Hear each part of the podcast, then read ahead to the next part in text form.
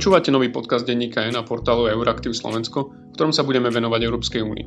Postupne vám prinesieme 10 rozhovorov s politikmi a političkami, ktorí nás zastupujú v Európskom parlamente, aj s ďalšími ľuďmi, ktorí sa venujú európskym témam. Podcast je spolufinancovaný Európskou úniou. Moje meno je Rastislav Kačmár a som reporter denníka N. Podcast bude spolu so mnou moderovať Lucia Jar, editorka Euraktivu Slovensku. Dobrý deň. Našim hostom je europoslanec Vladimír Bilčík zo strany Spolu, ktorý je zároveň vo frakcii Európskej ľudovej strany. Rozprávať sa budeme nielen o pandémii, ale aj o rozširovaní Európskej únie a o dezinformáciách. Pán Bilčík, začneme aktuálnou tému. Európska únia v uplynulých týždňoch čeli kritike za to, že vakcinácia ide pomalšie, ako by si predstavovali členské štáty. Urobila Európska únia z vášho pohľadu v rámci svojej stratégie nejakú chybu? Nemyslím si, že urobila nejakú zásadnú chybu. Myslím si, že um, tá stratégia obstarávať uh, vakcíny spoločným európskym prístupom, investovať do toho spoločne bolo jediným rozumným a politicky správnym riešením. A myslím si, že máme veľmi dobre e, vyrokované e, zmluvy a, a takisto e, Európska únia kládla dôraz na viacero aspektov, to znamená, potrebujeme obstarať eh, nielen dostatok vakcín, ale tie vakcíny musia byť aj bezpečné. To znamená, naozaj podliehajú dôslednému uh, schvalovaniu v rámci Európskej liekovej agentúry a takisto uh, ich tu máme za dostupnú cenu a to je vďaka masívnym finančným prostriedkom, ktoré sme do toho investovali.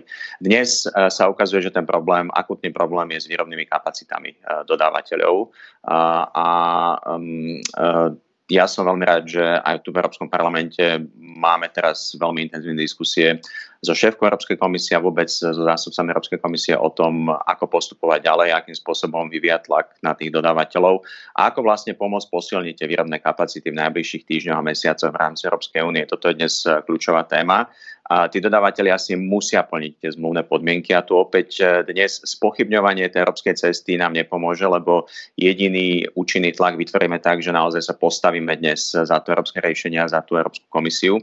A, a um, Ursula von der Leyenová nás už minulý týždeň ubezpečila, že v najbližších mesiacoch môžeme očakávať rapidné zvýšenie dodávok e, vakcín. E, očakáva sa schválenie ďalších vakcín a vlastne postupne sa naozaj zvyšujú um, tie výrobné kapacity. Najväčší problém bol s AstraZeneca a, a jednoducho toto je vec jasnej otvorenej komunikácie.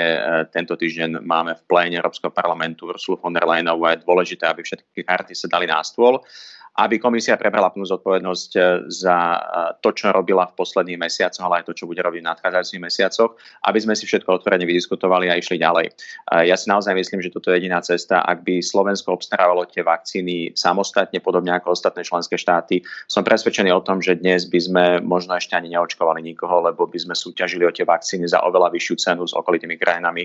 A, a ja tú súčasnú situáciu považujem za za um, možno také drobné zakopnutie v procese, ktorý ale verím, že bude úspešný a môže byť úspešný, pretože ten cieľ uh, zaočkovať kritickú masu Európanov vrátania aj Slovákov uh, do toho obdobia uh, najbližšieho leta, ten stále platí a, myslím si, že stále reálny. Čiže ja by som tú loptičku hodil naspäť aj smerom členským štátom, smerom aj ku Slovensku. Sme naozaj pripravení, aby sme očkovali oveľa vyšší počet ľudí denne e, v tých nadchádzajúcich mesiacoch, lebo toto nás čaká a na toto by sme sa mali pripraviť e, aj logisticky, ale aj komunikačne a, e, ja verím, že, že naozaj sa pohneme. A keď sa pozrieme na to globálne, taká posledná poznámka k tejto téme, lebo viem, že ľudí to veľmi trápi, a, tak e, treba, povedať, e, treba povedať, že um, Európska únia a štáty Európskej únie dnes z hľadiska rýchlosti očkovania sú uh, s výnimkou niekoľkých štátov v úplnom popredí toho globálneho úsilia o očkovanie. My očkujeme dnes rýchlejšie ako Číňania alebo Rusi a očkujeme oveľa rýchlejšie ako drvá väčšina štátov mimo nás.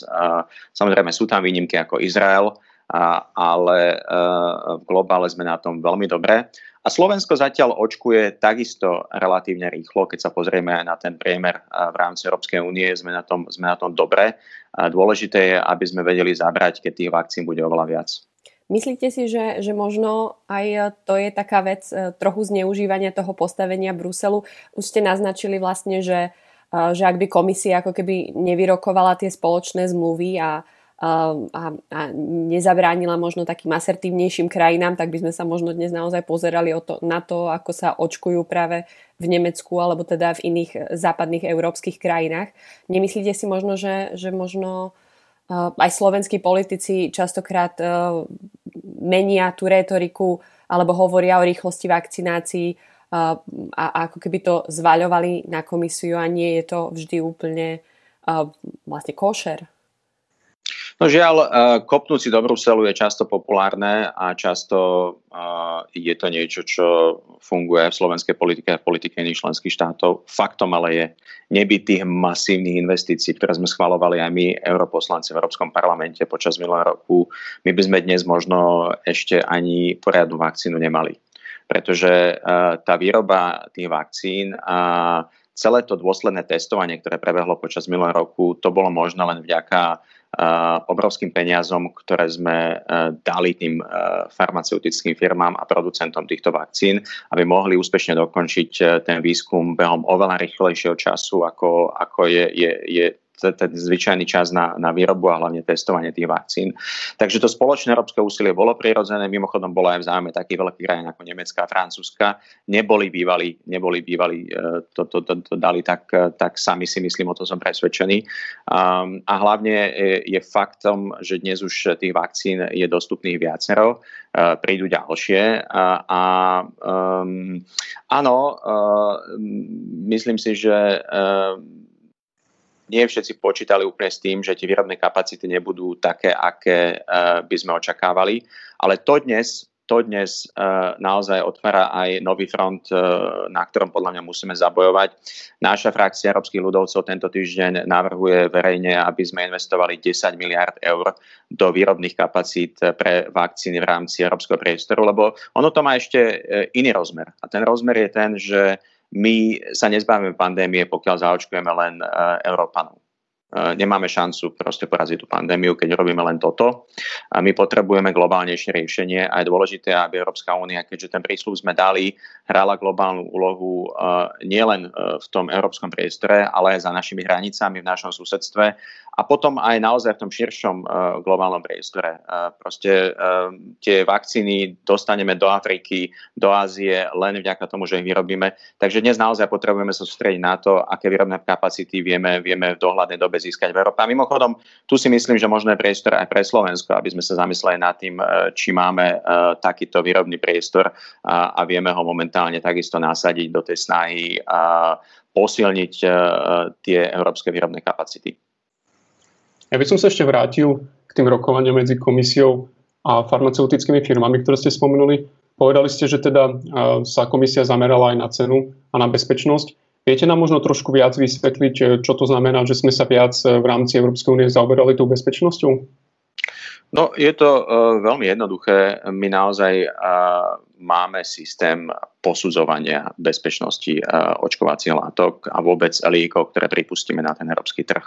A, a ja som rád, že toto funguje opäť spoločne v Európskej únii, lebo a máme pravidlá pre všetky členské štáty, a tie súvisia s Európskou liekovou agentúrou.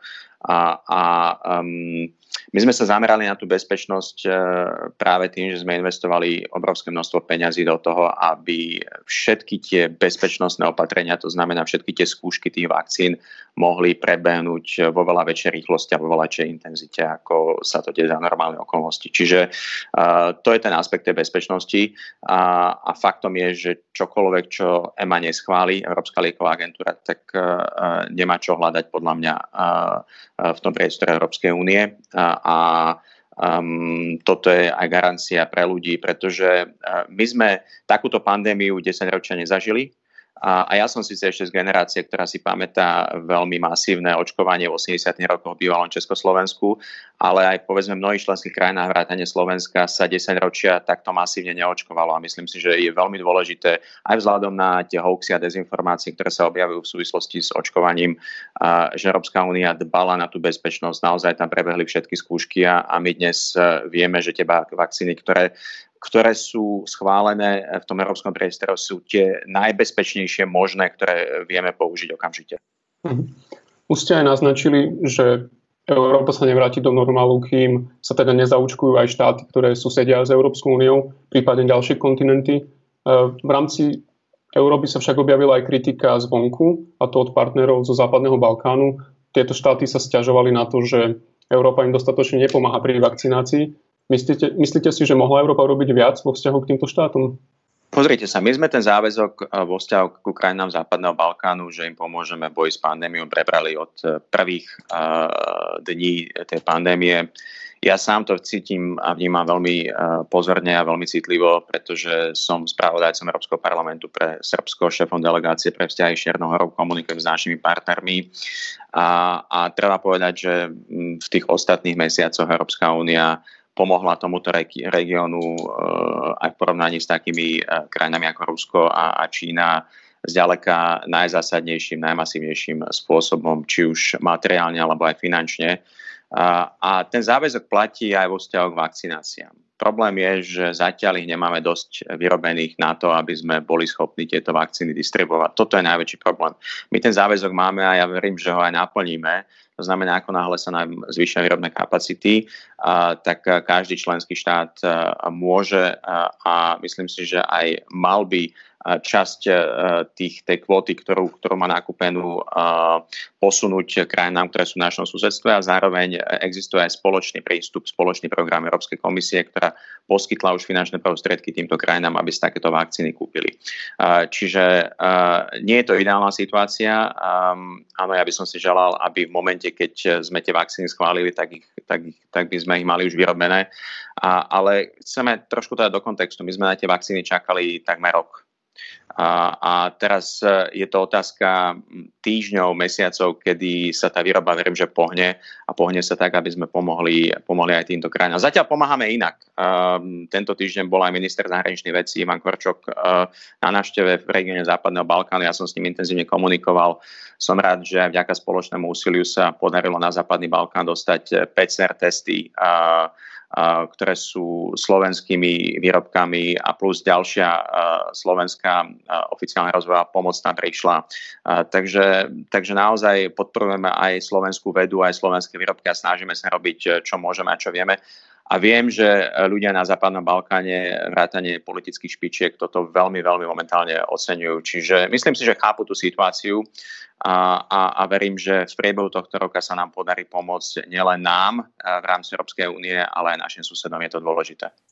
Práve to očkovanie sa naozaj zdá byť príležitosťou vlastne pre Európsku úniu a hovorí sa o tom, že by si možno takouto cestou ako keby rozširovala svoju e, tú mekú silu na západnom Balkáne, ale predsa len Čína aj Rusko už ponúkajú svoje vakcíny tam a samozrejme asi e, nejako nepridáva e, celkovej pozitívnej atmosfére ani to, keď napríklad taký lídry ako český premiér sa chystá do Srbska na, na návštevu, aby sa aby zistil, ako sa tam očkuje napríklad ruskou vakcínou. Čiže Myslíte si, že, že naozaj Brusel robí teraz dostatočne veľa pre Západný Balkán v, v pandémii? Pretože sa zdá, že, že tá Čína a Rusko ako keby boli o mnoho viditeľnejšie.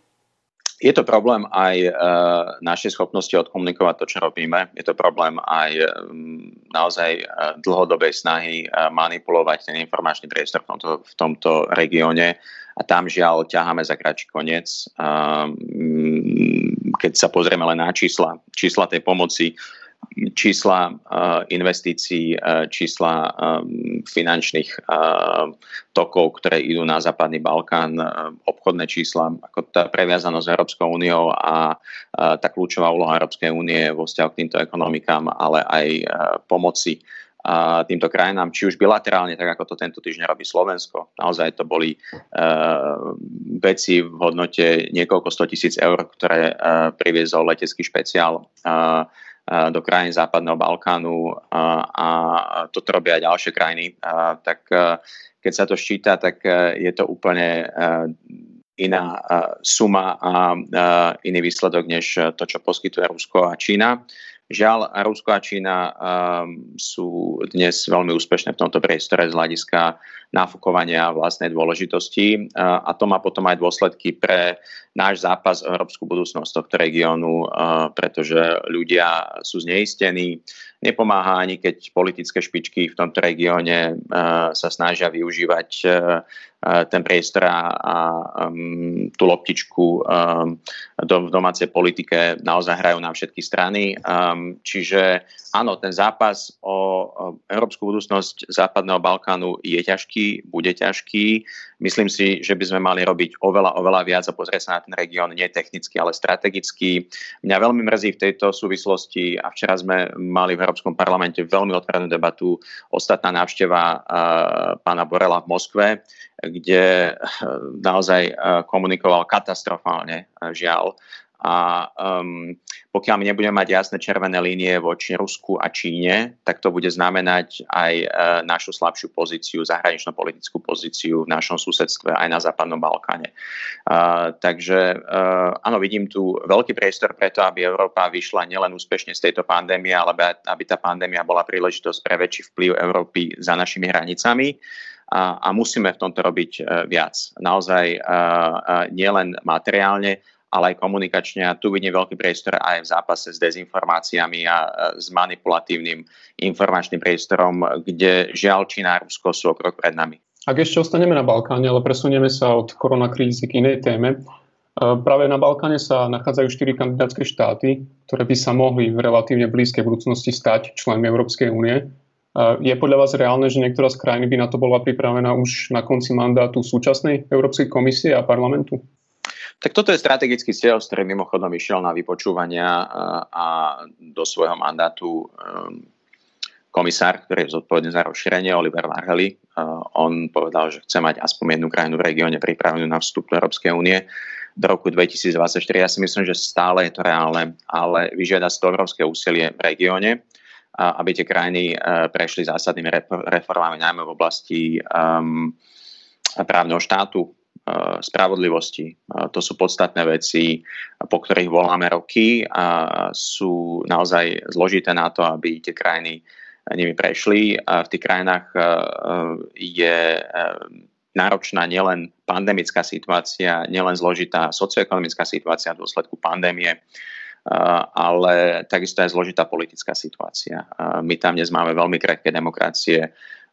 To, čo funguje na Balkáne, aby som to priblížil ľuďom aj u nás a v čom je tá balkánska politika predsa len zásadne iná od tej slovenskej, aj keď v tej slovenskej máme stále čo robiť, aby sme tú kvalitu demokracie zlepšovali, je, že tam funguje taká kultúra bojkotov, to znamená, politické strany bojkotujú zasadnutie parlamentu, nechodia tam, bojkotujú voľby proste nezúčastňujú sa volieb. Toto je problém, ktorému čelíme e, v celom tomto regióne.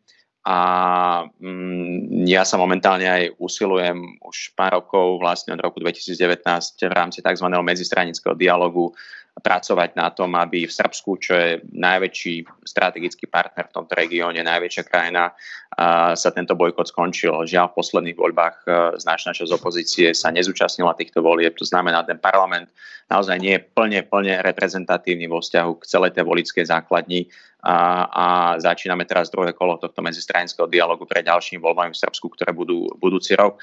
Takže um, tá situácia je zložitá a, a tá odpoveď na tú otázku súvisí najmä s tým, či tie krajiny sú schopné pozrieť sa na tú Európsku úniu ako svoj strategický cieľ a či my v Európskej únii im v tom vieme strategicky pomôcť, alebo tá Európska únia sa stane jednou z politických e, loptičiek e, v tej domácej politickej hre a často jednoducho bude aj terčom kritiky a terčom politického zápasu.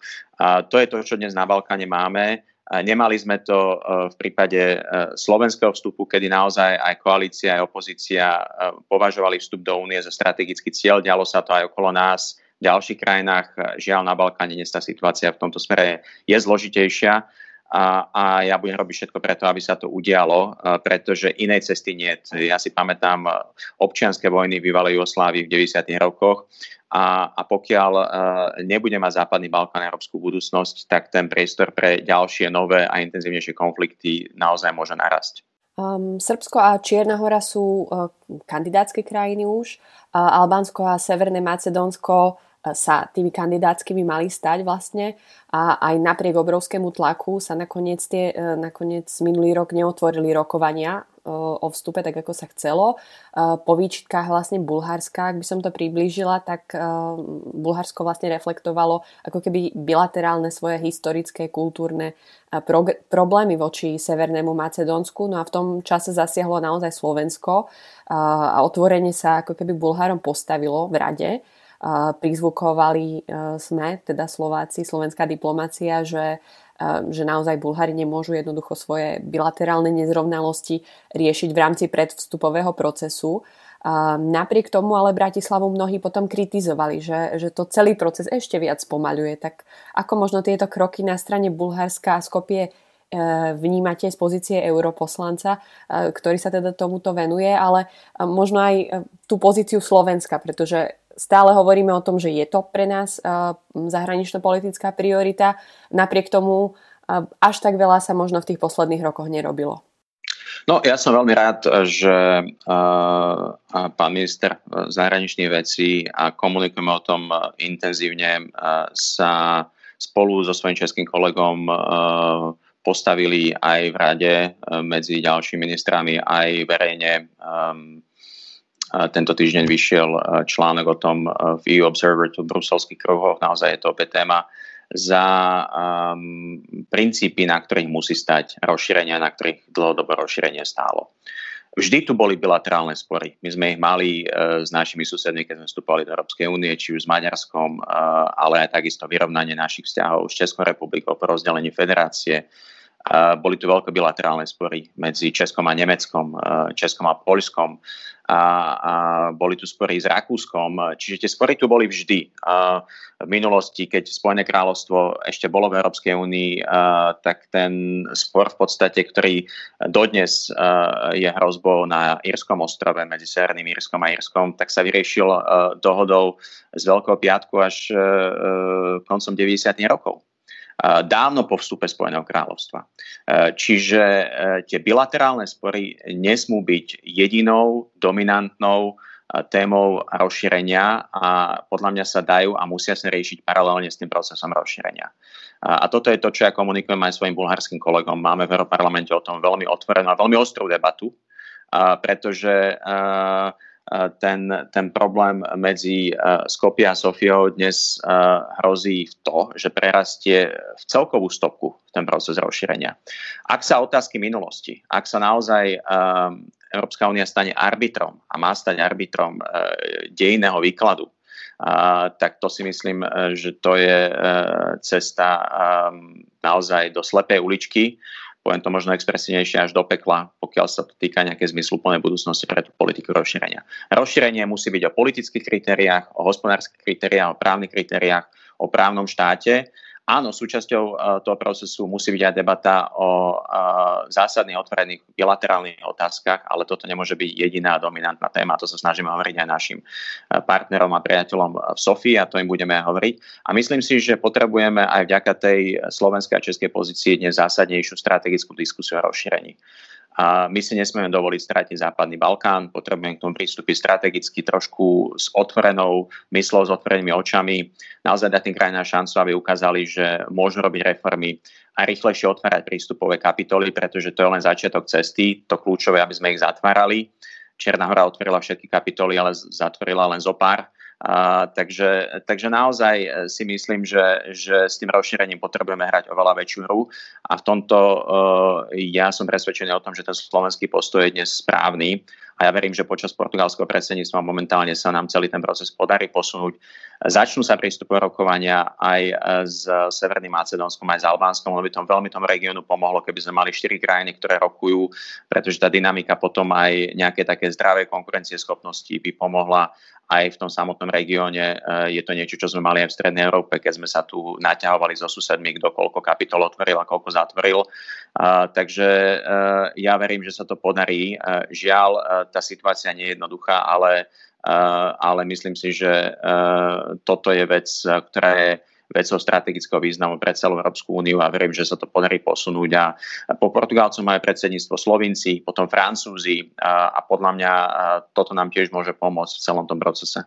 A viete nám povedať, ktorý z týchto štátov je podľa vás momentálne najviac pripravený na to, aby sa stal členom EÚ? Tak, tak formálne je to Čierna hora, ale žiaľ tam došlo k výmene vlády po posledných voľbách a ja mám aj momentálne viaceré otázky o tom, e, nakoľko tá vláda je schopná e, presadzovať podstatné reformy. Ona má jednak veľmi krehkú väčšinu v parlamente a jednak momentálne tam dochádza k viacerým aj veľmi rýchlo kváseným rozhodnutiam na úrovni politiky aj súdnictva, takže musíme sa na to bližšie pozrieť. Ale ak teda má dnes niekto tomu najbližšie to Čierna hora, ona už otvorila všetky tie rokovacie kapitoly a musí ich začať zatvárať. Takže tam vidím ten priestor. No a potom je to Srbsko a, a tam si myslím, že je dôležité, aby naozaj všetky um, zdravé proeurópske srbské politické síly sa vrátili naspäť do politiky, zúčastnili sa volie v 2022 roku, aby ten parlament odzrkadloval tú reálnu politickú situáciu v Srbsku. Tam jednoducho opozícia sa musí pohnúť a vláda takisto musí urobiť viaceré podstatné reformné kroky a potom aj Srbsko má šancu sa pohnúť. Čiže toto sú dve krajiny, ktoré sú sú najďalej. Ale zároveň treba povedať, že z hľadiska reformného úsilia posledných rokoch najviac urobilo Severné Macedónsko. Uh, to je krajina, ktorá si zmenila svoje meno, uh, vstúpila do Severoatlantickej aliancie, uh, naozaj urobila všetko, čo sme po nej chceli a, a stále neotvorila tie prístupové rokovania, takže myslím si, že, že je dôležité, aby sme vyslali dobrý signál aj do Skopie. A samozrejme aj, aj do Albánska v momente, keď, keď Albánci e, splnia viaceré podmienky, ktoré po nich e, chceme v súvislosti najmä s reformou právneho štátu. A ešte jedna veľmi všeobecná otázka k rozširovaniu. E, tu si kladú najmä euroskeptici. Vy ste to v podstate už v jednej z vašich odpovedí aj naznačili, a, ale možno by ste to mohli ešte rozviesť. Má vôbec zmysel, aby sa Európska únia rozširovala z pohľadu členských štátov? Ja si myslím, že tú debatu potrebujeme, ale viete, my sme teraz došli o jeden členský štát, čiže z 28 je 27, takže ja ten priestor čisto matematicky určite vidím. A Západný Balkán je relatívne malý región, e, to je niekoľko miliónov obyvateľov, suma sumarom Srbsko, ktoré je najväčším štátom, má zhruba 7 miliónov obyvateľov. Um, čiže, čiže naozaj tu sa nebavíme o nejakej mase ľudí, Um, a nebavíme sa ani o veľkom počte krajín. Momentálne reálne sú to maximálne 4 uh, v najbližšom, povedzme, 10 ročí. Um, čiže ja si to určite viem predstaviť uh, a nevidím v tom zásadný problém. Uh, ten problém v celej tej širšej debate o rozšírení uh, bol uh, v posledných rokoch najmä v súvislosti s Tureckom, vzhľadom na jeho veľkosť, vzhľadom na problémy súvisiace s Tureckom. Turecko síce stále formálne je kandidátska krajina, s ktorou rokujeme, ale reálne s ňou nerokujeme a, a, a myslím si, že mm, je férové povedať dnes aj politicky, že to rozšírenie, pokiaľ má nejakú perspektívu najbližšiu 10 ročí, tak sa týka práve týchto krajín Západného Balkánu. A my inú možnosť nemáme. My sme to historicky týmto krajinám slúbili pred vyše 20 rokmi. A, a mali by sme byť seriózni, pokiaľ ide o naše slúby. A slúbili sme im to potom, čo v tomto regióne bol najväčší vojenský konflikt v Európe od druhej svetovej vojny nezabúdajme na, na, na množstvo mŕtvych ľudí, 100 tisíce utečencov z tohto obdobia. Naozaj to, to bola náročná doba 90. roky a nechcem, aby sa to vrátilo.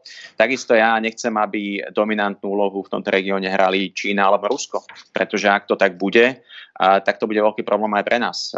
To je za našimi humnami a, a naozaj my potrebujeme európsku budúcnosť pre, pre celý Balkán a, a myslím si, že ten Balkán si to zaslúži, myslím si, že ten Balkán na to má a, a e, ja si myslím, že to rozšírenie bolo historicky najlepšou zahraničnou politikou Európskej únie. Vďaka nemu Európa po druhej svetovej vojne naozaj sa stala silnejšou, celistvejšou, jednotnejšou.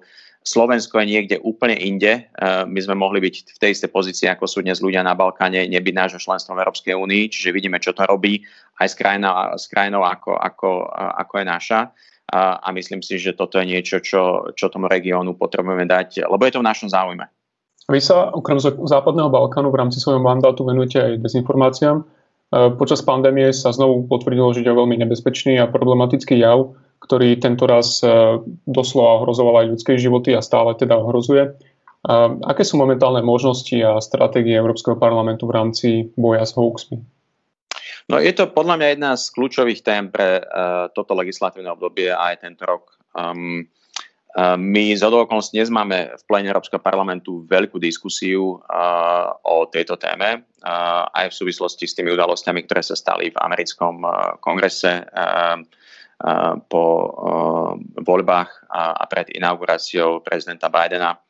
Tragickými udalosťami, ale aj vôbec v takom širšom kontexte toho, čo zažívame ako sprievodný jav pandémie, čo je infodémia, súvisiaca aj s koronavírusov, s vakcínami, to množstvo manipulatívnych dezinformácií, ktoré zasahuje v žiaľa ľudí na Slovensku, nám rapidne narastlo v ostatnom roku a je to veľký problém. Uh, ukazuje sa, že tie sociálne siete sú termy, ktorí majú v niečom až bezprecedentnú moc.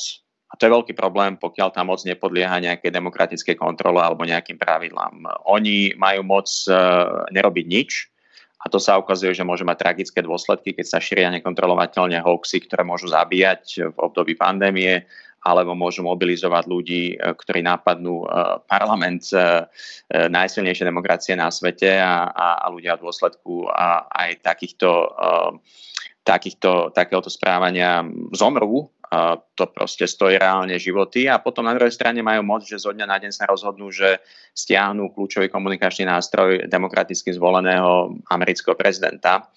A, a my netušíme, prečo sa to deje, ako sa to deje. Takže potrebujeme, aby tie sociálne siete podliehali uh, jasným pravidlám. Uh, väč, mali väčšiu zodpovednosť za to, čo robia my sme mali väčší prístup k informáciám uh, uh, o tom, čo robia a, a, súčasťou tohto zápasu musí byť aj boj s manipulatívnymi dezinformáciami. My potrebujeme zachovať slobodu slova, ale tá sloboda slova nemôže byť bezbrehá v zmysle, že sa tam šíria absolútne neoverené fakty, ktoré popierajú vedu, vedecké poznatky, a, a hlavne často majú prednosť pred uh, uh, serióznou žurnalistikou. Toto je nepriateľné. Uh, a práve preto ja vidím priestor v tých legislatívnych iniciatívach, ktoré dnes máme v Európskom parlamente, boli predstavené minulý rok, ako je uh, regulácia v oblasti digitálnych služieb, že boj s dezinformáciami sa stane súčasťou tohto. Ja som z okolností uh, dostal dôveru vo svojej frakcii v Európskej ľudovej strane, som hovorcom a koordinátorom našich poslancov v špeciálnom osobitnom výbore, ktorý sa venuje dezinformáciám. Máme mandát uh, v priebehu tohto roka, bude sa asi predlžovať aj do časti budúceho roka ten mandát a, a našou úlohou je pripraviť uh, naozaj taký politický dokument o tom, čo by sme mali robiť v boji s dezinformáciami. Ja si myslím, že potrebujeme spoločné európske pravidlá. Je to vzájomné ľudí na Slovensku, ktorí inak nebudú mať tú mieru ochrany, akú si zaslúžia, ako dnes už pomedzi majú ľudia aj v Nemecku. Čiže je to dôležité. A opäť, tak ako pandémiu neporazíme inak ako spoločne európskym úsilím, tak aj túto infodémiu a hoax neporazíme inak ako spoločným európskym úsilím. A verím, že Európa bude v tomto aj globálnym lídrom. V Európarlamente sa začnú intenzívne diskusie vlastne o nových pravidlách v online priestore. Už ste spomenuli digitálne služby a digitálne trhy. Je to teda nová legislatíva z dielne Európskej komisie. Začnú prebiehať e, intenzívne diskusie a naozaj majú potenciál výrazne ovplyvniť nielen tie digitálne trhy e, v Európe, ale ako ste spomenuli, tak, tak aj ďalej. Ak ostaneme len pri tom fragmente legislatívy, ktorá sa zaoberá sociálnymi sieťami, pretože je to, týka sa tá legislatíva samozrejme o mnoho širších kontextov, tak technologickí giganti um, sú tiež veľkou kapitolou uh, v týchto pravidlách.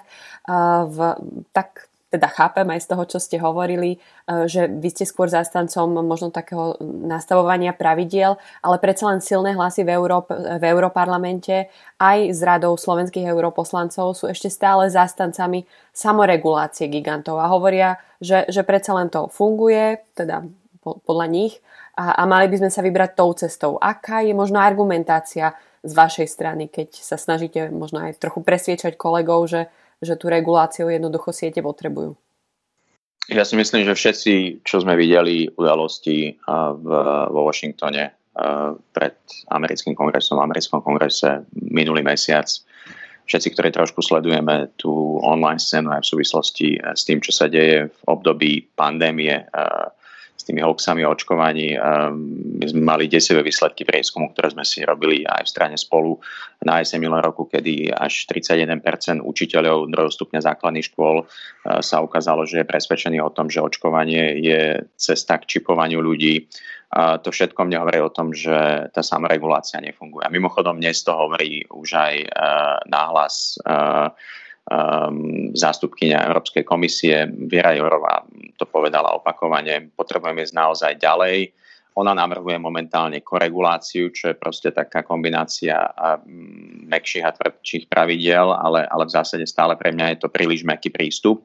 Ja si myslím, že my dnes potrebujeme dostať uh, naozaj do tej tvrdej legislatívy, tej najtvrdšej legislatívy, ktorá sa bude týkať tých digitálnych služieb, aj boj s dezinformáciami. To je môjim politickým cieľom, pretože uh, tam dnes sa snažíme tlačiť ten princíp a on tam v zásade je, že to, čo je offline, teda, teda v, tom, v tom analogovom reálnom živote nelegálne by malo byť nelegálne aj online.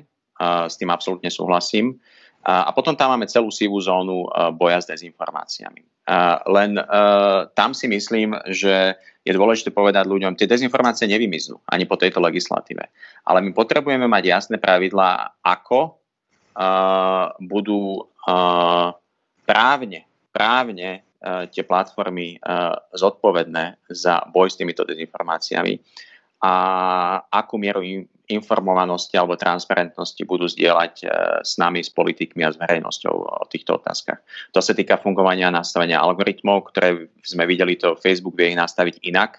Urobil to krátko po amerických voľbách, kde zrazu vierohodné, seriózne médiá mali prednosť pred dezinformáciami. Dá sa to.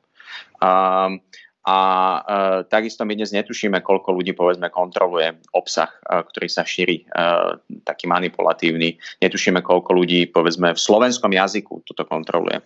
Áno, tie veľké krajiny možno sa vedia dohodnúť aj na mekších pravidlách. E, Nemecko, Spojené štáty to vedia ošetriť, ale tí giganti jednoducho nebudú brať vážne e, slovenských predstaviteľov, lebo náš trh ako taký je príliš malý, nezaujímavý. Preto potrebujeme spoločné európske pravidlá a nie meké, ale tvrdé také, ktoré zabezpečia to, že sloboda slova bude existovať ďalej, že sloboda názorov naozaj na tom internete je niečo, čo budeme chrániť a brániť, ale na druhej strane masívne sa šíriaci manipulatívny obsah bude potlačený do úzadia. Pán Bilčík, veľmi pekne vám ďakujeme, že ste si našli čas. Prajeme všetko dobré. Ďakujem veľmi pekne a pozdravujem všetkých z Bruselu. Ďakujem za príležitosť. E, ďakujem aj Lucii Jar. A ja ďakujem, pekný deň. Diskusiu o pravidlách v online priestore budeme veľmi pozorne sledovať, rovnako aj rozširovanie Európskej únie a vývoj na Západnom Balkáne. Verím, že sa ešte budeme počuť aj pri ďalších podcastoch o Európskej únii.